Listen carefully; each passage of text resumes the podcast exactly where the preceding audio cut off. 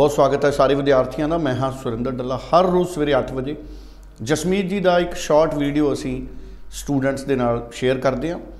ਬੜੀ important information ਹੁੰਦੀ ਹੈ। ਸਬਸਕ੍ਰਾਈਬ ਕਰੋ ਚੈਨਲ ਤਾਂ ਕਿ ਤੁਹਾਨੂੰ ਨੋਟੀਫਿਕੇਸ਼ਨ ਮਿਲੇ। ਇਸ ਇਨਫੋਰਮੇਸ਼ਨ ਤੇ ਕੋਈ ਕਨਫਿਊਜ਼ਨ ਹੈ ਤੇ 90413 90412 ਤੇ ਤੁਰੰਤ ਜਸਮੀਤ ਜੀ ਦੇ ਨਾਲ ਗੱਲ ਕਰੋ। ਹੋਰ ਕਲੈਰਿਟੀ ਚਾਹੀਦੀ ਹੈ ਉਹ ਲਓ। ਹੁਣ ਸਵਾਲ ਅੱਜ ਬੜਾ ਇੰਪੋਰਟੈਂਟ ਹੈ ਜਿਹੜਾ ਮੈਂ ਜਸਮੀਤ ਜੀ ਦੇ ਨਾਲ ਕਰਨਾ ਹੈ। ਇਸ ਤਰੀਕੇ ਦੀਆਂ ਗੱਲਾਂ ਸਾਹਮਣੇ ਆ ਰਹੀਆਂ ਨੇ ਕਿ ਕੈਨੇਡਾ ਬਹੁਤ ਤੇਜ਼ੀ ਦੇ ਨਾਲ ਕੋਸ਼ਿਸ਼ਾਂ ਕਰ ਰਿਹਾ ਕਿ ਕੈਨੇਡਾ ਆਪਣਾ ਬੈਕਲੌਗ ਖਤਮ ਕਰੇ। ਇੱਕ ਤਾਂ ਮੈਂ ਜਸਮੀਤ ਜੀ ਤੋਂ ਪੁੱਛਾਂਗਾ ਕਿ ਕਿੰਨੀਆਂ ਕੁ ਫਾਈਲਸ ਨੇ ਜਿਹੜੀਆਂ ਪੈਂਡਿੰਗ ਨੇ ਹਜੇ ਕੈਨੇਡਾ 'ਚ ਔਰ ਕੀ ਨਵੀਆਂ ਜਿਹੜੀਆਂ ਫਾਈਲਸ ਲੱਗ ਰਹੀਆਂ ਨੇ, ਉਹਨਾਂ ਤੇ ਕੋਈ ਅਸਰ ਪੈਂਦਾ ਇਸ ਬੈਕਲੌਗ ਦਾ? ਦੂਸਰਾ ਬੈਕਲੌਗ ਦੇ ਵਿੱਚ ਅਗਰ ਬੈਕਲੌਗ ਜਲਦੀ ਕਲੀਅਰ ਹੁੰਦਾ ਹੈ, ਉਹਦੇ ਨਾਲ ਓਵਰਆਲ ਸਟੂਡੈਂਟਸ ਨੂੰ ਕਿਸ ਰੂਪ ਦੇ ਵਿੱਚ ਸਾਨੂੰ ਬੈਨੀਫਿਟ ਦੇਖਣ ਨੂੰ ਮਿਲਣਗੇ ਔਰ ਕੈਨੇਡਾ ਦਾ ਪ੍ਰੋਸੈਸਿੰਗ ਟਾਈਮ ਨਾਰਮਲ ਕਦੋਂ ਹੋਏਗਾ?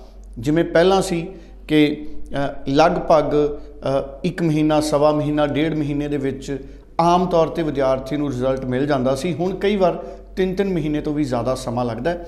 ਸਾਰੇ ਇੰਪੋਰਟੈਂਟ ਪੁਆਇੰਟਸ ਰਹਿਣਗੇ। ਜਸਮੀਤ ਜੀ ਬਹੁਤ ਸਵਾਗਤ ਹੈ ਜੀ। ਸਤਿ ਸ਼੍ਰੀ ਅਕਾਲ। ਜਸਮੀਤ ਜੀ ਪੁਆਇੰਟ ਇਹੀ ਹੈ ਕਿ ਬੈਕਲੌਗ ਤੇ ਬਹੁਤ ਕਹਿੰਦੇ ਕੰਮ ਕਰ ਰਿਹਾ ਕੈਨੇਡਾ। ਕਿਸ ਤਰ੍ਹਾਂ ਦੇ ਐਫਰਟ ਨੇ? ਔਰ ਪ੍ਰੋਸੈਸਿੰਗ ਟਾਈਮ ਉਹਦੇ ਨਾਲ ਕੀ ਰਿਡਿਊਸ ਹੋਏਗਾ ਆਉਣ ਵਾਲੇ ਸਮੇਂ 'ਚ? ਸਰ, ਦੇਖੋ ਕੀ ਕਹਿੰਦੇ ਬੈਕਲੌਗ ਦੀ ਜੇ ਅਸੀਂ ਗੱਲ ਕਰੀਏ ਤਾਂ ਇਸ ਟਾਈਮ ਤੇ ਜਿਹੜੇ ਪ੍ਰਧਾਨ ਮੰਤਰੀ ਹੈਗੇ ਆ ਕੈਨੇਡਾ ਦੇ ਜਸਟਿਨ ਟਰੂਡੇ ਉਹ ਸਟੇਟਮੈਂਟ ਦੇ ਚੁੱਕੇ ਹਨ ਔਰ ਉਹ ਸਟੇਟਮੈਂਟ ਸਾਰੇ ਨਿਊਜ਼ਪੇਪਰ 'ਚ ਆ ਚੁੱਕੀ ਹੈ ਕਿ ਜਸਟਿਨ ਟਰੂਡੇ ਆਪੇ ਵਰਿਡ ਹੈ ਕਿ ਇਮੀਗ੍ਰੇਸ਼ਨ ਬੈਕਲੌਗ ਇੰਨਾ ਜ਼ਿਆਦਾ ਹੈਗਾ ਔਰ ਜਿਹੜੇ ਲੋਕੀ ਕੈਨੇਡਾ 'ਚ ਆਉਣਾ ਚਾਹੁੰਦੇ ਆ ਉਹਨਾਂ ਨੂੰ ਇੰਨੀ ਦੇਰ ਵੇਟ ਕਰਨਾ ਪੈ ਰਿਹਾ। ਸੋ ਉਹਨਾਂ ਨੇ ਸਟੇਟਮੈਂਟ ਕੁਝ ਦਿਨਾਂ ਪਹਿਲਾਂ ਦਿੱਤੀ ਹੈ ਕਿ ਸਾਡੀ ਕੋਸ਼ਿਸ਼ ਹੈਗੀ ਹੈ ਔਰ ਅਸੀਂ ਇੱਕ ਸਪੈਸ਼ਲ ਐਸਆਈਟੀ ਟੀਮ ਜਿਹਨੂੰ ਕਹਿੰਦੇ ਸਪੈਸ਼ਲ ਟੀਮ ਬਿਠਾਵਾਂਗੇ ਇਹਨਾਂ ਕੇਸਿਸ ਦੇ ਉੱਤੇ ਜਿਹੜੀ ਇਹ ਸਾਰੇ ਬੈਕਲੌਗ ਖਤਮ ਕਰਨ ਦੀ ਕੋਸ਼ਿਸ਼ ਕਰੇਗੀ। ਸੋ ਅਹ, 24 ਲੱਖ ਫਾਈਲ ਜੋ ਸੁਣਨ ਚ ਆ ਰਿਹਾ ਕਿ ਬਾਹਰ ਅਹ, ਕਿ ਪੈਂਡਿੰਗ ਚੱਲ ਰਹੀ ਹੈ ਐਂਡ ਉਹਦੇ ਵਿੱਚੋਂ 4 4.5 ਲੱਖ ਫਾਈਲ ਸਟੂਡੈਂਟ ਵੀਜ਼ਾ ਦੀ ਹੈ ਜਿਹੜੀ ਪੈਂਡਿੰਗ ਚੱਲ ਰਹੀ ਹੈ। ਸੋ ਦੇਖੋ ਸਟੂਡੈਂਟਸ ਇੱਕ ਤਾਂ ਚੀਜ਼ ਦੱਸਾਂ ਮੈਂ, ਅੱਜ ਦੀ ਡੇਟ 'ਚ ਰਿਜ਼ਲਟ ਬਹੁਤ ਆ ਰਹੇ ਆ। Daily Canada high commission is trying to give results ਚਾਹੇ ਉਹ ਟੂਰਿਸਟ ਵੀਜ਼ਾ ਹੋਵੇ, ਚਾਹੇ ਉਹ ਸਟੱਡੀ ਵੀਜ਼ਾ ਹੋਵੇ, ਚਾਹੇ ਉਹ ਡਿਪੈਂਡੈਂਟ ਵੀਜ਼ਾ ਹੋਵੇ, ਚਾਹੇ ਉਹ ਪੀਆਰ ਵੀਜ਼ਾ ਹੋਵੇ, ਚਾਹੇ ਉਹ ਸਪਾਊਸਲ ਵੀਜ਼ਾ ਹੋਵੇ। ਸੋ ਡੇਲੀ ਜੇ ਅਸੀਂ ਗੱਲ ਕਰੀਏ ਤਾਂ ਸਾਡੇ ਹੀ 30 25 30 ਰਿਜ਼ਲਟ ਆਉਂਦੇ ਆ। ਸੋ ਜੇ ਅਸੀਂ ਓਵਰਆਲ ਪੰਜਾਬ ਦੀ ਗੱਲ ਕਰੀਏ ਓਵਰਆਲ ਇੰਡੀਆ ਦੀ ਗੱਲ ਕਰੀਏ, ਮੈਨੂੰ ਲੱਗਦਾ ਹੈ ਕਿ ਘੱਟੋ ਘੱਟ ਨਹੀਂ ਤਾਂ 20 25000 ਫਾਈਲਾਂ ਤੇ ਰਿਜ਼ਲਟ ਡੇਲੀ ਆ ਰਹੇ ਹੋਣੇ ਆ।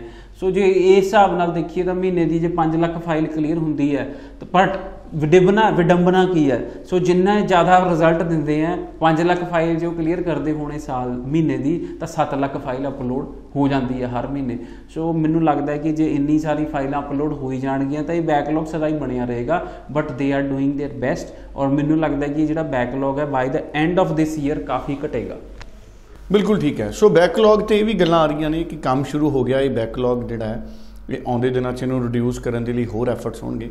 ਜਸਮੀਤ ਜੀ, ਜਿਹੜੀ ਨਵੀਂ ਫਾਈਲ ਹੈ, ਅਗਰ ਉਹ ਤੁਸੀਂ ਅਪਲਾਈ ਕਰਦੇ ਹੋ, ਉਹਦੇ ਪ੍ਰੋਸੈਸਿੰਗ ਟਾਈਮ ਦਾ ਇਸ ਬੈਕਲੌਗ ਦੀਆਂ ਫਾਈਲਸ ਨਾਲ ਕੋਈ ਆਪਸ ਦੇ ਵਿੱਚ ਰਿਲੇਸ਼ਨ ਤਾਂ ਨਹੀਂ? ਉਹ ਸਰ, ਦੇਖੋ, ਇਹ ਜ਼ਰੂਰ ਇਹ ਜ਼ਰੂਰ ਹੈਗਾ ਕਿ ਜਿਹੜੀਆਂ ਫਾਈਲਾਂ ਰੀਸੈਂਟਲੀ ਜਮ੍ਹਾਂ ਹੋਈਆਂ, ਉਹਨਾਂ ਤੇ ਕੰਮ ਜਲਦੀ ਹੋ ਰਿਹਾ ਔਰ ਜਿਹੜੀਆਂ ਪਹਿਲਾਂ ਫਾਈਲਾਂ ਸਬਮਿਟ ਹੋਈਆਂ, ਪੁਰਾਣੇ ਕੁਝ ਨਵੰਬਰ ਦੀਆਂ ਵੀ ਫਾਈਲਾਂ ਪੈਂਡਿੰਗ ਚੱਲ ਰਹੀਆਂ, ਉਹਨਾਂ ਤੇ ਥੋੜਾ ਜਿਹਾ ਡਿਲੇ ਜ਼ਰੂਰ ਹੈਗਾ। ਔਰ ਪਿੱਛੇ ਦੇਖਣ ਨੂੰ ਮਿਲਿਆ ਕਿ ਜਿਹੜੀਆਂ ਪੁਰਾਣੀਆਂ ਫਾਈਲਾਂ ਹੈਗੀਆਂ ਸੀ, ਉਹਨਾਂ ਨੂੰ ਥੋੜਾ ਰਿਜ਼ਲਟ ਜਲਦੀ ਦੇ ਦਿੱਤਾ ਗਿਆ।